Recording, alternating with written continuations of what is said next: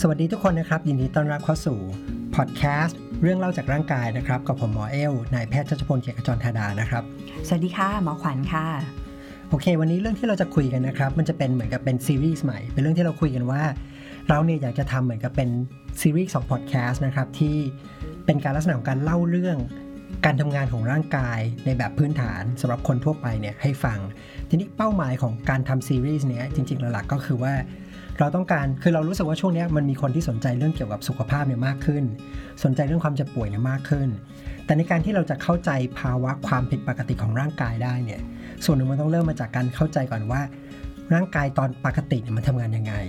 มันก็เลยเป็นที่มาของที่เราจะทำกันนี้นะครับ ก็คือว่าจะเป็นเรื่องของการเล่า การทำงานปกติของร่างกาย ในแบบที่คิดว่าเหมาะสมสำหรับคนทั่วไป ที่ไม่ได้มีพื้นฐานมาทางการแพทย์หรือทางด้านชีววิทยา พอดแคสต์ episode นี้นะคะ ก็ต้องขอขอบคุณสปอนเซอร์ของเรา OC Lens Contact Lens รายวัน ตัวเลนส์ทำจากวัสดุ etafilcon A ค่ะ โอเค วันนี้นะครับ เราอยากจะเริ่มต้นกันที่เรื่องอะไรกันดี ก็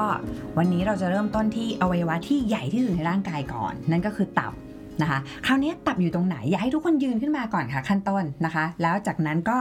เอามือเท้าสะเอวค่ะนะคะ จะพบว่า ตับเนี่ยค่ะ อยู่ใต้อุ้งมือขวาของเรานี่เองนะอ๋คะอโอเคก็คือจะอยู่ตรงช่องท้องด้านบนขวาอ่าชายโครงขวาอะไรประมาณนั้นชายโครงขวาใต้ชายโครงคือปกติเราจะคำตับไม่ได้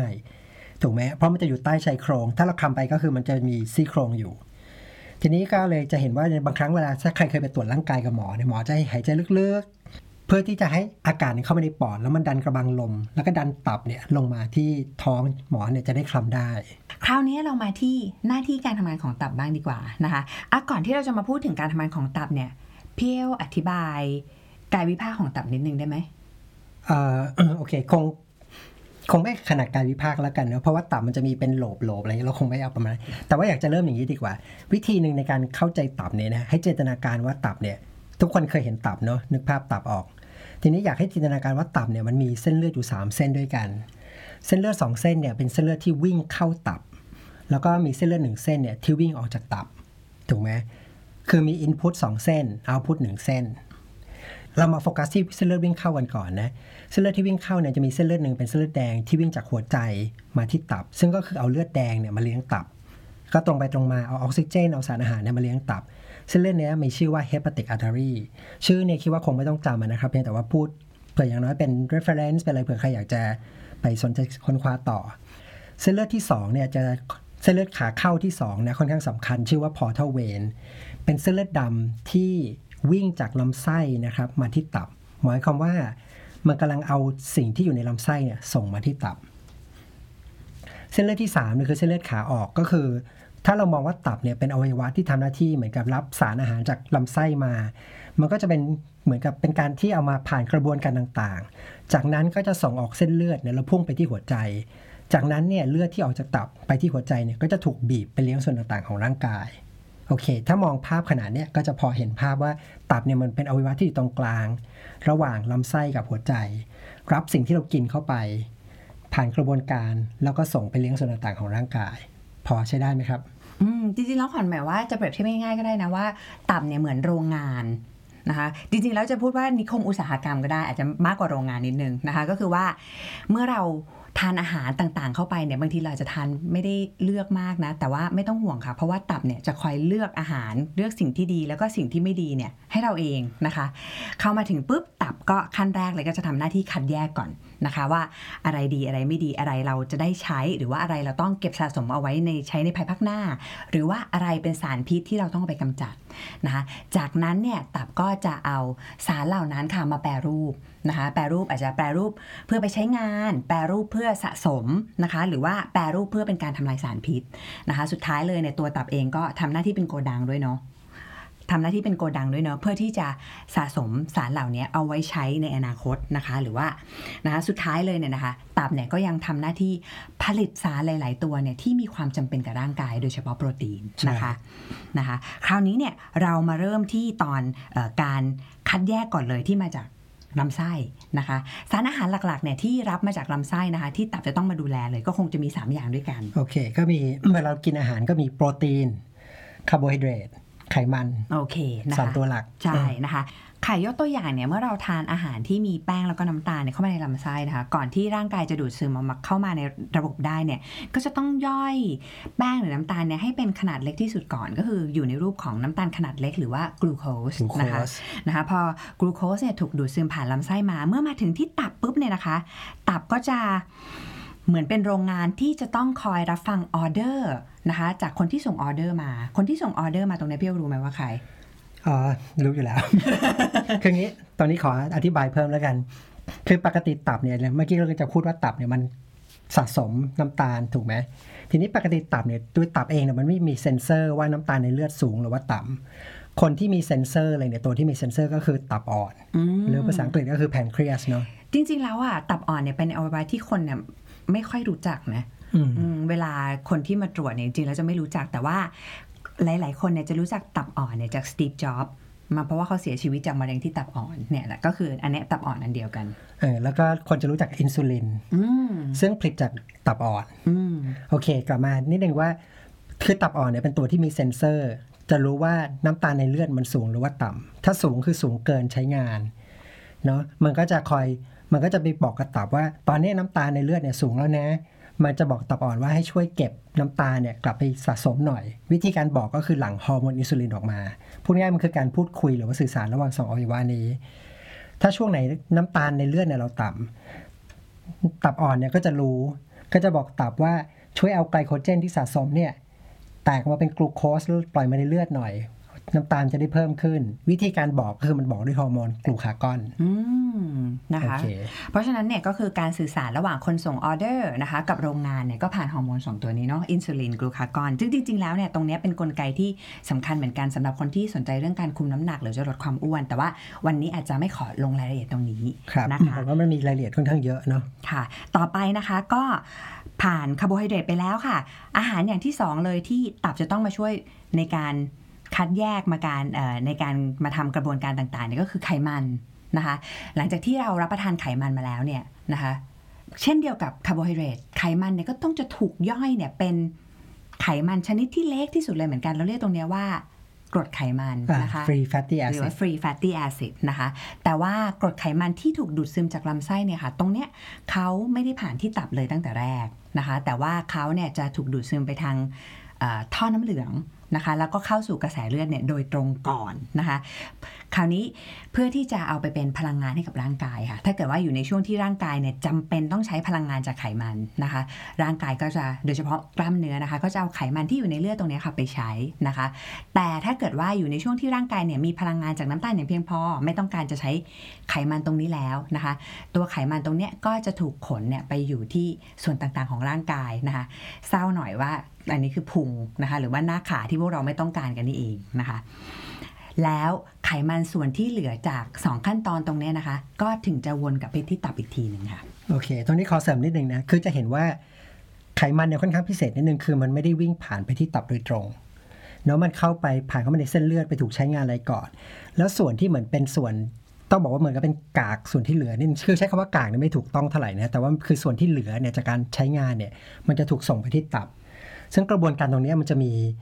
ถ้าจะพูดถึงมันจะยาวนิดนึง เราจะยังไม่คุยตอนนี้ ถ้าจะคุยมันจะคงเป็นเรื่องของการสร้างคอเลสเตอรอลเรื่องของไขมันต่างๆ ค่อนข้างซับซ้อน ใช่ แต่เอาเป็นว่าให้รู้ว่าเอ่อมันจะต่างจากโปรตีนกับน้ำตาลที่ไม่ได้ผ่านไปที่ตับโดยตรง ค่ะนะคะ ก็คาร์โบไฮเดรตไปแล้ว โปรตีนไปแล้ว เออโทษค่ะ คาร์โบไฮเดรตไปแล้วไขมันไปแล้วนะคะ ต่อไปก็เป็นโปรตีนนะคะโอเคอันเนี้ยเป็นจุดที่สำคัญมากเลยค่ะเรื่องใหญ่ที่สุดเรื่องใหญ่มากนะคะ หลังจากที่เรารับประทานโปรตีนไปแล้ว เช่นเดียวกันนะคะนะคะโปรตีนเนี่ยก็จะต้องถูกนำไปย่อยเนี่ยเป็นหน่วยที่เล็กที่สุดของโปรตีนเหมือนกันนะคะ หรือว่าเราเรียกว่ากรดอะมิโนนะคะหรือว่า amino acid นะคะคราวนี้ค่ะ amino acid เนี่ยเมื่อถูกดูดซึมนะคะ ขนส่งผ่านจากลำไส้เนี่ยไปเข้าทางเส้นเลือดไปที่ตับแล้วเนี่ยนะคะ amino acid เหล่านี้ค่ะ ก็จะถูกนำไปเป็นเหมือนกับวัตถุดิบในการผลิตโปรตีนต่างๆ ที่สำคัญในร่างกายเลยค่ะนะคราวนี้เนี่ยนะคะจริงๆ มีอันหนึ่งที่พี่เคยพูดไว้น่าสนใจมากเลยว่า จริงๆ แล้วร่างกายคนเราเนี่ยมันประกอบไปด้วยส่วนประกอบหลักเลยก็คือน้ำกับโปรตีนนะคะคราวนี้น้ำเนี่ยมันไม่ได้เป็นส่วนที่เป็นฟังก์ชันเนาะแต่ว่าส่วนที่เป็นโปรตีนเนี่ยมันคือ ฟังก์ชันแทบจะทุกอย่างเลยในร่างกายเรา อ๋อใช่คือคืออย่างนี้อยากจะเทียบ คืออันนี้ที่ที่เล่าอย่างนี้ตอนเพราะว่ามันมีที่มาได้หนึ่งว่าหลายคนเคย บางครั้งเราไปพูดที่ไหนหรือว่าอย่างนี้เราสังเกตมันจะมีคนที่ถามว่า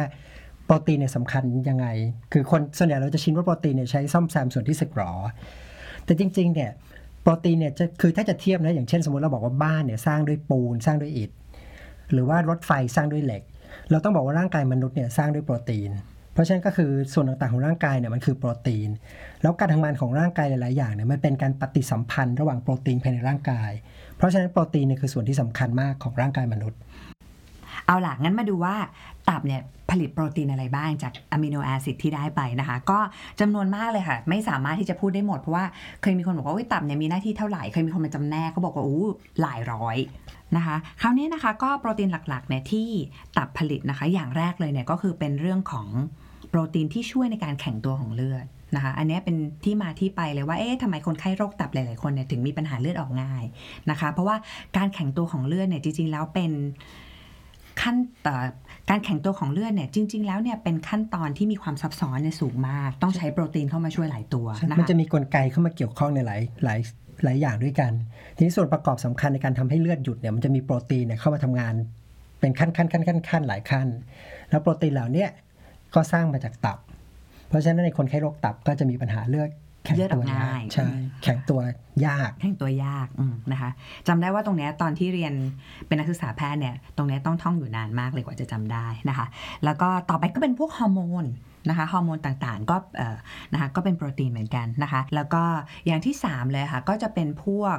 โปรตีนที่เราเอามาใช้ขนส่งสารต่างๆ ในร่างกายนะคะ ยกตัวอย่างอย่างเช่นธาตุเหล็กนะคะธาตุเหล็กเนี่ยไม่สามารถที่จะเอ่อ ละลายไปในน้ำเลือดได้อย่าง สมบูรณ์นะคะ ก็จะต้องใช้โปรตีนพวกเนี้ยค่ะมาช่วยขนส่ง ใช่ คือวิธีหนึ่งก็คือมองว่าเส้นเลือดเนี่ยมันเหมือนเป็นแม่น้ำอืมคอยขนส่งสิ่งต่างๆเนี่ยไปทั่วร่างกาย แต่ว่ามันมีของหลายอย่างมากที่ไม่สามารถละลายไปในน้ำเลือดโดยตรงได้ มันต้องมีเหมือนกับเป็นคนตัวที่ทำหน้าที่เป็นเรือคอยขนอืมเนาะก็อย่างเช่นโปรตีนสำคัญก็คือ transferrin แล้วที่พูดถึงก็คืออทำหน้าที่ขนส่งเหล็กเป็นต้นอืมนะคะนะคะ อย่างที่ 4 เลยนะคะ ก็อันเนี้ยหลาย ๆ คนจะไม่คุ้นเคยแต่ว่าตับเนี่ย ช่วยในการสร้างภูมิคุ้มกันนะคะโปรตีนที่เกี่ยวข้องกับภูมิคุ้มกันหรือว่าพวกอิมมูโนกลบูลินเนี่ยหลาย ๆ ชนิดเลย ใช่ก็คือปฏิกิริยาการอักเสบ ปฏิกิริยาหลาย ๆ อย่างที่เกี่ยวข้องกับการต่อสู้กับเชื้อโรคเนี่ยมันต้องสร้างด้วยสิ่งที่สร้างออกมาแล้วทำหน้าที่ก็คือโปรตีนทำหน้าที่พวกนี้ดังนั้นคนที่มีภาวะตับตับ ทำงานไม่ดีภูมิคุ้มกันก็จะไม่แข็งแรงอืมใช่ตับก็จะแบบบางครั้งเนี่ยตับก็จะพูดว่าโอ้เป็นทุกอย่างให้เธอแล้ว สร้างทุกอย่างให้จริง ๆนะคะ แล้วก็อย่างที่5เลยเนี่ยเป็นโปรตีนที่สำคัญมากเลยนะคะ แล้วก็เป็นโปรตีนที่เรียกว่าเป็นโปรตีนหลักเลยที่ตับทำหน้าที่สร้างคือก็โปร50%ของโปรตีนที่สร้างออกมาเนี่ย เป็นตัวนี้นะคะก็คือโปรตีนที่ชื่อว่าอัลบูมิน หรือว่าเราเรียกกันง่ายๆว่าไข่ขาวนะคะตอนนี้ในท้องตลาดจริงๆเราอาจจะเห็นว่าเอ่อถ้าเราไปตามตู้สินค้าเนี่ยเราเห็นโปรตีนเเห็นเต้าหู้ที่ทำจากไข่ขาวนะคะหรือว่าเห็นไข่ขาวแบบผงอะไรมีขาย ซึ่งก็คืออันเดียวกัน อันนี้คือคืออัลบูมินนะคะคราวนี้จริงๆแล้วเนี่ยนะคะอัลบูมินเนี่ยก็มีหน้าที่ สำคัญมาก ๆ เลยค่ะนะคะ ก็คือเป็นการที่ดึงน้ำดึงเกลือแร่เนี่ยเอาไว้ในร่างกายนะคะ เพราะว่าจริงๆเนี่ย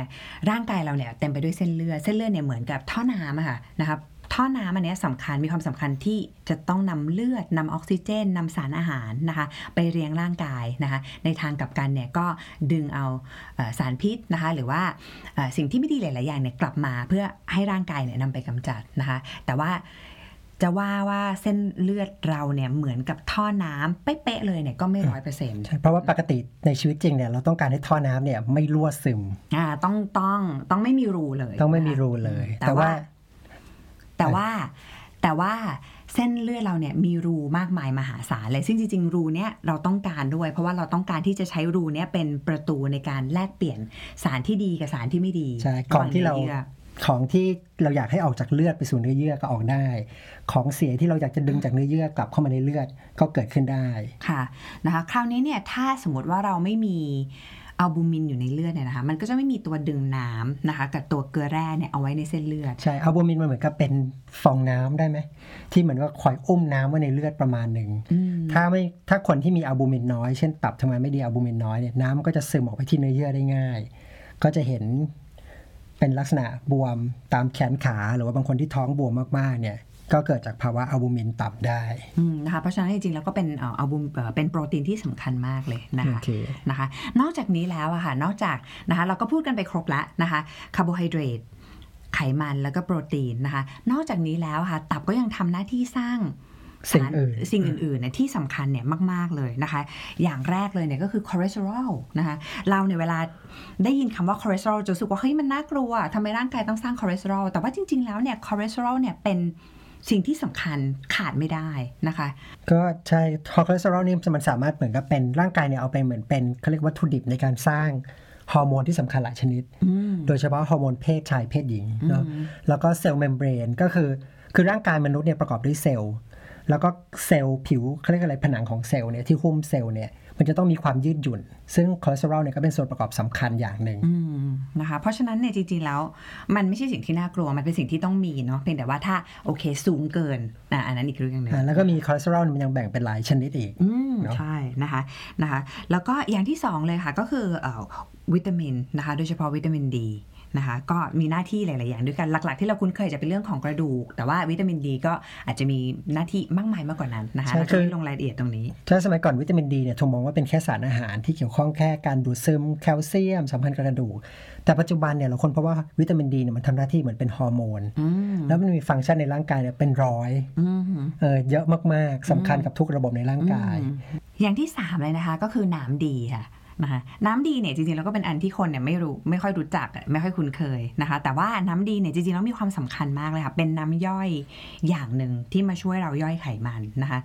คนไม่ชอบอันที่เปรี้ยวเปรียบเทียบมากเลยว่าจริงๆแล้วน้ำดีเนี่ยคล้ายๆกับสบู่หรือแฟบ เอามันละลายไขมันนะให้มันเหมือนกับให้ไขมันมันแตกตัวให้มันละลายได้ดีขึ้น ก็คือทำให้เราย่อยให้เราดูดซึมเนี่ยได้มากขึ้น ภาษาภาษาทางการเขาเรียก emulsifier อ่าใช่ใช่นะคะ แต่ว่าอืมสบู่แฟบเนี่ยฟังดูง่ายนะคะ แต่ว่านอกจากช่วยย่อยไขมันแล้วเนี่ยหลังๆเนี่ยเราเริ่มมีข้อมูลอีกเนาะว่าน้ำดีมันมีหน้าที่อื่นๆอีกอะก็น้ำดีมนก็มีหน้หน้าที่หลายอย่าง อันที่หนึ่งมันก็คือนอกอย่างที่บอกว่าช่วยย่อยเนาะไขมันอันที่สองก็มีเรื่องของการควบคุมปริมาณแบคทีเรีย ในทางเดินอาหาร แล้วพบว่ามันสามารถเอ่อฆ่าแบคทีเรียที่ไม่ดีบางส่วนได้ แล้วนอกเหนือจากนี้มันก็มีลักษณะที่เหมือนกับคอยเขาเรียกว่าเป็น buffer ก็คือปรับภาวะกรดด่างของเพราะว่าเขาเป็นกรด คือเวลาอาหารมาจากทางเดินกระเพาะอาหารเนี่ยมันจะมีความเป็นกรดค่อนข้างสูง มันก็ต้องมีสารเคมีหลาย ๆ อย่างเนี่ยไปช่วยลดภาวะกรดให้มันเข้ากับลำไส้มากขึ้นอืมตัวหนึ่งก็คือน้ำดีอ๋อโอเคนะคะ แล้วก็คราวนี้เวลาน้ำดีหลั่งออกมาค่ะ มันก็จะไปถูกสะสมเนี่ยอยู่ที่ถุงน้ำดีนะคะ ซึ่งอยู่ติดกับตับเลยอนะยู่คะข้างใต้ตับอืมนะคะ คราวนี้นะคะก็ เวลาที่เราทานอาหารไขมันเยอะๆเนี่ยนะคะลำไส้เนี่ยก็จะเป็นการส่งสัญญาณค่ะไปบอกกับถุงน้ำดีว่าโอ้เนี่ยไขมันมาแล้วเยอะแยะเลยถุงน้ำดีก็จะบีบตัวเพื่อที่จะส่งน้ำดีเนี่ยมาช่วยย่อยนะคะ ก็แต่ว่าคราวเนี้ยถุงน้ำดีเองเนี่ยบางครั้งก็ก่อโรคขึ้นมาอย่างเช่นว่ามีนิ่วในถุงน้ำดีมีถุงน้ำดีอักเสบอะไรเงี้ยนะคะอันเนี้ยคนอาจจะคุ้นเคยกับถุงน้ำดีมากกว่า ต่อไปก็หน้าที่สุดท้ายของตับเลยก็คือหลังจากที่เราเนี่ยเก็บของดีนะคะ สร้างวัตถุดิบหรือว่าสร้างสารต่างๆ ที่มันมีความจำเป็นกับร่างกายแล้วเนี่ยนะคะสุดท้ายเลยเนี่ยเมื่อร่างกายเราได้รับ toxin มานะคะอย่างเช่นกินพืชผักที่มีพิษนะคะ หรือว่ากินยาอะไรที่เป็นพิษแล้วเนี่ยตรงนี้ขอเสริมนิดหนึ่งฮะบอกที่บอกว่าพืชผักมีพิษเนี่ยไม่ใช่แปลว่าพืชผักมียาฆ่าแมลงหรืออะไรนี้เนาะคือในแง่วิวัฒนาการเนี่ยต้องเข้าใจว่าต้นไม้เนี่ยมันไม่มีอยากมันไม่อยากให้ใครไปกินใบมัน ถูกไหมเพราะว่าไม่มีใครอยากถูกกินถูกไหมคือ ต้นไม้เนี่ยอาจจะอยากให้คนกินผลไม้ เพราะอยากให้สัตว์บางชนิดเนี่ยนำเมล็ดเนี่ยไปไปขยายพันธุ์ต่ออืมแต่ว่าตัวใบไม้เนี่ยมันไม่อยากถูกกินอืมอ่ากิ่งไม้เนี่ยไม่ถูกไม่อยากถูกกิน เพราะมันสร้างมาเพราะมันคืออวัยวะที่มีประโยชน์ของต้นไม้ ดังนั้นพวกต้นไม้ต่างๆ รวมถึงผักที่เรากินมันจะสร้างสารที่เรียกว่าเป็นพิษกับเอ่อสัตว์ขึ้นมา แต่ว่าอันนี้โดยเฉพาะพวกพวกพืชป่าเนาะซึ่งอันเนี้ยก็คือเหตุผลว่าทำไมเวลาเราใช้คำว่าเวลาเรากินผักเนี่ยบางครั้งเนี่ยมันจะมีสารพิษ ซึ่งตับเนี่ยต้องคอยมาดีท็อกซ์อืมดังนั้นเอ่อเดี๋ยวตรงนี้ก็คุยต่อไปเลยเนาะอืมคืออย่างนี้ยปกติอย่างที่บอกว่า เวลาเรากินอาหารเข้าไปใช่ไหมหลายอย่างเนี่ยมันก็เป็นสารอาหารที่จำเป็น แต่บางครั้งไอ้สิ่งที่เรากินเข้าไปเนี่ยมันก็ถือว่าเป็นสารพิษสำหรับร่างกาย ยกตัวอย่างอย่างยาที่เรากินทั่วไปเนี่ยถ้าว่ากันตามตรงมันก็คือสารพิษ แต่สารพิษที่เรากินในปริมาณที่เรารู้เพื่อให้เกิดประโยชน์ถูกไหมซึ่งพวกนี้เวลาเรากินเข้าไปเสร็จมันต้องไปผ่านการเปลี่ยนแปลงและกระบวนการเคมี ที่ตับก่อน ซึ่งรวมไปถึงสารอาหารหลายชนิดเนี่ยซึ่งเรามองซึ่งจริง ๆ ถ้าตามธรรมชาติมันคือพิษกับร่างกายเนี่ยตับเนี่ยก็ต้องไปไปเปลี่ยนแปลงโครงสร้างทางเคมี ให้มีพิษน้อยลง หรือว่าไม่มีความเป็นพิษกับร่างกาย หรือว่าบางทีเป็นประโยชน์ด้วยซ้ำอ่าก็ใช่บางครั้งเปลี่ยนแล้วมันอยู่ในรูปที่มีประโยชน์มากขึ้น ก่อนที่จะส่งเข้าไปในเลือดแล้วผ่านหัวใจ แล้วไปเลี้ยงส่วนต่างๆของร่างกาย ซึ่งส่วนใหญ่ยาเป็นแบบนั้นนะเดี๋ยวคนจะได้ไม่กลัวยาโอเคอืมใช่ใช่ทีนี้มันมีอยู่นิดหนึ่งก็คือว่าเวลาเราบอกว่าตับมันทำหน้าที่เหมือนกับ ทำหน้าที่เหมือนตัวดีท็อกซ์หรือว่าล้างพิษหรืออะไรก็แล้วแต่ หรือว่ากรองพิษเนี่ย มันจะมีภาพหนึ่งขึ้นมาก็คือว่าเหมือนเราใช้เครื่องกรองเหมือนเครื่องกรองน้ำนึกภาพเหมือนเครื่องกรองน้ำไป ใช่พอเราใช้เป็นนานๆปุ๊บเนี่ยเครื่องกรองไอ้ตัวกรองมันก็จะมีความสกปรกสะสมอยู่ มันก็เลยเกิดความรู้สึกว่าเราจะต้องดีท็อกซ์ตับซึ่งอันเนี้ยต้องบอกว่ามันเป็นความเข้าใจที่ค่อนข้างผิดนะฮะคืออย่างนี้ครับ เวลาเราใช้คำการเปรียบเทียบอุปมาอุปไมยเนี่ยมันช่วยให้เห็นภาพได้ง่ายขึ้น แต่การเปรียบเทียบเนี่ยบางครั้งมันมีข้อจำกัด มันไม่ได้แปลว่ามันถูกต้องร้อยเปอร์เซ็นต์ทีนี้ในแง่ของการบอกว่าตับตับเนี่ยทำหน้าที่กรองสารพิษหรือว่าดีท็อกซ์เนี่ยมันเป็นคำพูดที่ค่อนข้างผิดนิดนึง เพราะว่าจริง ๆ แล้วการกรองพิษของตับเนี่ยมันคือการทำปฏิกิริยาเคมี ซึ่งทำให้สารที่มีพิษเนี่ยมันมีโครงสร้างเปลี่ยนไป กลายเป็นมีพิษน้อยลงแล้วค่อยปล่อยออกไป ดังนั้น มันจะไม่มีตัวสารพิษหรือว่าสิ่งสกปรกเนี่ยถูกกรองเก็บไว้ในตับ เพราะฉะนั้นความจำเป็นที่จะต้องดีท็อกซ์ตับเนี่ยก็เลยไม่มีอืมใช่ถูกไหมฮะอืมก็คือแค่อธิแค่อยากให้อธิบายเฉยๆว่าจริงๆแล้วคือ เราไม่มีความจำเป็นต้องดีท็อกซ์ตับใดๆทั้งสิ้น ตับเนี่ยมันตัวมันเป็นเครื่องดีท็อกซ์ด้วยตัวมันเองอยู่แล้ว แต่อย่างไรก็ตามนั้นก็จะมีอาหารที่โอเค ถ้าเรากินมันอาจจะดี คือช่วยการทำงานของตับเนี่ยมากขึ้น ซึ่งเดี๋ยวเราขอไป ไปคุยตอนท้ายแล้วกันเพื่อไม่ให้มาขัดตรงนี้อืมโอเคครับ ก็นะคะครั้นี้จริง ๆ ก็อย่างอื่นก็จะมีเรื่องเรื่องยาอะไรอย่างเงี้ยเนาะที่เราคุยกันนะคะ ซึ่งจริงๆแล้วตรงเนี้ยน่าสนใจมากเลยค่ะ เพราะว่ามันมีกลไกอย่างหนึ่งในตับเนี่ยซึ่งมาเหมือนกับ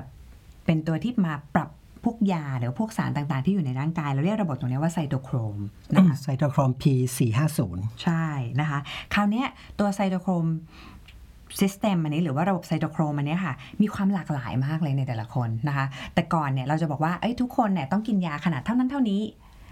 เท่ากันหมดนะคะแล้วก็หวังว่าจะได้ผลเท่ากันหมดนะคะแต่ปัจจุบันพอเรามีความรู้ทางด้านพันธุกรรมมากขึ้นเนี่ยเราค้นพบว่าแต่ละคนเนี่ยมีความหลากหลายในระบบอันนี้ต่างกันมาก เพราะฉะนั้นเนี่ยในอนาคตค่ะถ้าเกิดว่าเรารู้เกี่ยวกับพันธุกรรมของแต่ละบุคคลเนี่ยมากขึ้นนะคะ เราก็อาจจะรู้แล้วว่าขนาดยาของแต่ละคนนะคะ หรือว่า การที่คนไหนในยกินยาตัวไหนแล้วจะได้ผลมากน้อยกว่าคนอื่นยังไงเนี่ยอืมถ้าเราตรวจตรงนี้ รวมถึงผลข้างเคียงด้วย ใช่ใช่รวมถึงผลข้างเคียงมันคือด้วยคำอธิบายว่าคือตรงเนี้ยกลไกตรงเนี้ยในตับอธิบายว่าทำไมบางคนกินยาแล้วมันได้ผล บางคนกินยาแล้วไม่ได้ผลแต่มีผลข้างเคียงเยอะ ใช่ใช่แล้วก็ถ้าเราสามารถในในอนาคตอันใกล้เนี่ยเราจะสามารถเข้าใจตรงนี้มากขึ้นแล้วก็ปรับยาให้เหมาะกับ บุคคลไปเลย ใช่ใช่อ่าอันนี้เรียกว่า personalized medicine นะใช่นะคะซึ่งก็เป็นศัพท์ซึ่งก็มีรายละเอียดเยอะพูดได้อีกตอนหนึ่งเหมือนกันอ่าอันนี้ก็เป็นอันหนึงเป็นอนาคตของการแพทย์ที่น่าสนใจมากค่ะแล้วเราวันหลังจะมาเล่าให้ฟังกันแล้วกันนะครับนะคะคราวนี้นะคะก็เราก็เข้าใจการทำงานของตับมากันในระดับหนึ่งแล้วนะคะคำถามหนึ่งค่ะที่ทุกคนถามตลอดเวลาเลยทำยังไงอะให้ตับแข็งแรง อ๋อโอเคกลับมาคุยเรื่องนี้เนาะอืมก็จริงๆ basic อะก็คือเวลาเวลามีคนถามเราว่าแบบเอ้ยต้องดีท็อกซ์ตับยังไง เราก็จะตอบอย่างที่บอกไปนะคือตับเนี่ยมันไม่ต้องการดีท็อกซ์แต่แน่นอนว่ามันมีอาหารที่ทำให้การกินที่ทำให้ดีกับตับอืมซึ่ง basic เนี่ยมันก็คือสิ่งที่ทุกคนรู้กันดีอยู่แล้ว ในเรื่องการดูแลสุขภาพ อย่างแรกคือเรื่องของน้ำตาลอืมถูกไหมครับการกินน้ำกินหวานมากๆ การกินอาหารพวกแป้งมากๆเนี่ยเพราะว่าน้ำตาลที่เข้าไปเนี่ยจริง ๆ ส่วนหนึ่งเนี่ยมันสามารถที่ถูกเปลี่ยนเป็นไขมัน ไตรกลีเซอไรด์แล้วถูกเก็บสะสมในตับได้ ซึ่งในคนที่เอ่อมีการสะสมของไขมันในตับมากๆเนี่ยเขาเรียกภาวะ fatty liver นะคะหรือว่าไขมันพอกตับนะคะซึ่งในภาวะเนี่ยในบางคนเนี่ยมันก็นำไปสู่ภาวะการอักเสบ หรือว่าตับแข็งในระยะยาวได้ ทีนี้อันนี้ก็อย่างที่บอกก็คือว่าวิธีการกินก็คือที่หนึ่งพยายามเลี่ยงอาหารที่มีอาหารหวานหรือการกินแป้งเนี่ยมากเกินไป โดยเฉพาะแป้งพวกแป้งขัดขาวนะครับ อันที่สองเนี่ยก็คือเป็นเรื่องของการกินพวกผักสีเขียวเอ่อ ผักผักผักที่มีใบสีเขียวเข้มๆเนี่ยมันก็จะมีสารเคมีที่เอาเป็นว่าโดยรวมเนี่ยมันช่วยทำให้การทำงานของตับเนี่ยดีขึ้นได้ อันที่สามก็จะมีเรื่องของกาแฟ ใช่ค่ะ คือกาแฟเนี่ยตอนหลังๆ ก็เริ่มจะมีข้อมูลมากขึ้นนะคะว่าอาจจะทำให้มีประโยชน์ นะคะในคนทั่วไปด้วยนะคะแล้วก็อาจจะคนไข้ที่มีโรคตับบางชนิดด้วยนะอืมอันนี้หมายถึงกาแฟดำนะไม่ใช่กาแฟที่ใส่ครีมเทียมใส่น้ำตาลอะไรคาราเมลอย่งมางี้ยคิอาโตเนี่ยไม่ใช่อ่าเราพูดถึงกาแฟตัวกาแฟดำกาแฟดำอาจจะมีประโยชน์ในปริมาณที่เหมาะสมค่ะนะคะแล้วก็จริงๆขวัญหมายว่ามันสรุปง่ายๆนะคือมันเหมือนกับว่าในเมื่อโรงงานตัวเนี้ยนะคะเขาเป็นโรงงานที่เรียกว่าควบคุม แล้วก็มีความสัมพันธ์มี connection เนี่ย กับแทบจะทุกระบบของร่างกายเลยอะนะคะเพราะฉะนั้นเนี่ยการที่เราทานอาหารที่มันสมดุล นะคะน้ำหนักไม่มากเกินไป รักษาสุขภาพนะคะ ไม่รับสารพิษมากเกินไปโดยเฉพาะแอลกอฮอล์นะคะ ก็น่าจะช่วยทำให้ตับเนี่ยแข็งแรงเฮ้ยตรงนี้ขอเสริมนิดหนึ่งได้ไหมคือตรงนี้ฟังแล้วมันอยากจะคอยย้ำตรงนี้ให้เห็นชัดอีกทีหนึ่งคือปกติเวลาเราพูดถึงตับเนี่ยเราจะพูดถึงเราจะนึกว่ามันเป็นอวัยวะที่อยู่ในระบบทางเดินอาหารอืมแต่หลังหลังจากที่เราคุยกันมาจะเห็นว่าตับเนี่ยมันเกี่ยวข้องกับเช่นเมื่อกี้เราบอกมันสร้างโปรตีนที่เกี่ยวข้องกับการแข็งตัวของเลือดอืมมันสร้างโปรตีนที่เกี่ยวข้องกับระบบภูมิคุ้มกันอืมทีนี้จะเห็นว่าอวัยวะเนี่ยมันไม่ได้ทำงานอยู่แค่ระบบระบบเดียว แต่การทำงานของร่างกายเนี่ยมันเหมือนเป็น network ที่มีการเชื่อมต่อ ตับเนี่ยมันไปโยงกับระบบเลือด ระบบภูมิคุ้มกันเนี่ยมากมายถูกไหมครับเรื่องของฮอร์โมนอีกต่างหากเนาะจะเห็นว่าเพราะฉะนั้นจะเห็นว่าเวลาเราดูแลร่างกายด้วยเนี่ยวิธีการดูแลร่างกายแต่ละระบบแต่ละอะไรเนี่ยมันจะมีความคล้ายกัน เหมือนที่เราบอกพอเรากินเพื่อดูแลตับเนี่ย มันก็ดีกับระบบอื่นๆและอวัยวะอื่นๆไปด้วยอืมโอเค ทีนี้มันมีเรื่องของการตรวจ ค่าเกี่ยวกับตับใช่ เพราะว่าเวลาคนที่ไปตรวจสุขภาพเนาะมันก็จะมีการทำงานของตับอะที่อยู่ในแพ็กเกจอะไรเงี้ยทีนี้เราจะคุยกันในตอนนี้เลยไหมหรือว่าคิดว่ามันชักยาวไปแล้ว ก็จริงๆ แล้วมันก็สัมพันธ์กับหน้าที่ตับนะ ที่เราคุยกันมา 3 4 อย่าง แต่ว่าก็อาจจะต้องใช้เวลาเยอะนิดนึง อาจจะเป็นรวบเป็นคราวหน้าดีกว่า โอเค ไว้เป็นสำหรับ episode อื่นแล้วกันนะครับ เพราะว่าเดี๋ยวมันจะยาวไปคนเห็นแล้วจะ เดี๋ยวหลับไปก่อนเดี๋ยวไม่กล้าฟังอืมโอเค ก็สมควรแก่เวลาแล้วนะครับ สำหรับวันนี้ก็ขอบคุณนะครับที่ติดตามฟังกันมาจนถึงตอนท้ายของ episode แล้วก็ต้องขอขอบคุณผู้สนับสนุนรายการใน episode นี้ด้วยนะครับ o c Lens นะครับ Contact Lens รายวันทำจากวัสดุ etafilcon A แล้วมาเจอกันใหม่ใน episode หน้านะครับ สวัสดีทุกคนนะครับ สวัสดีค่ะ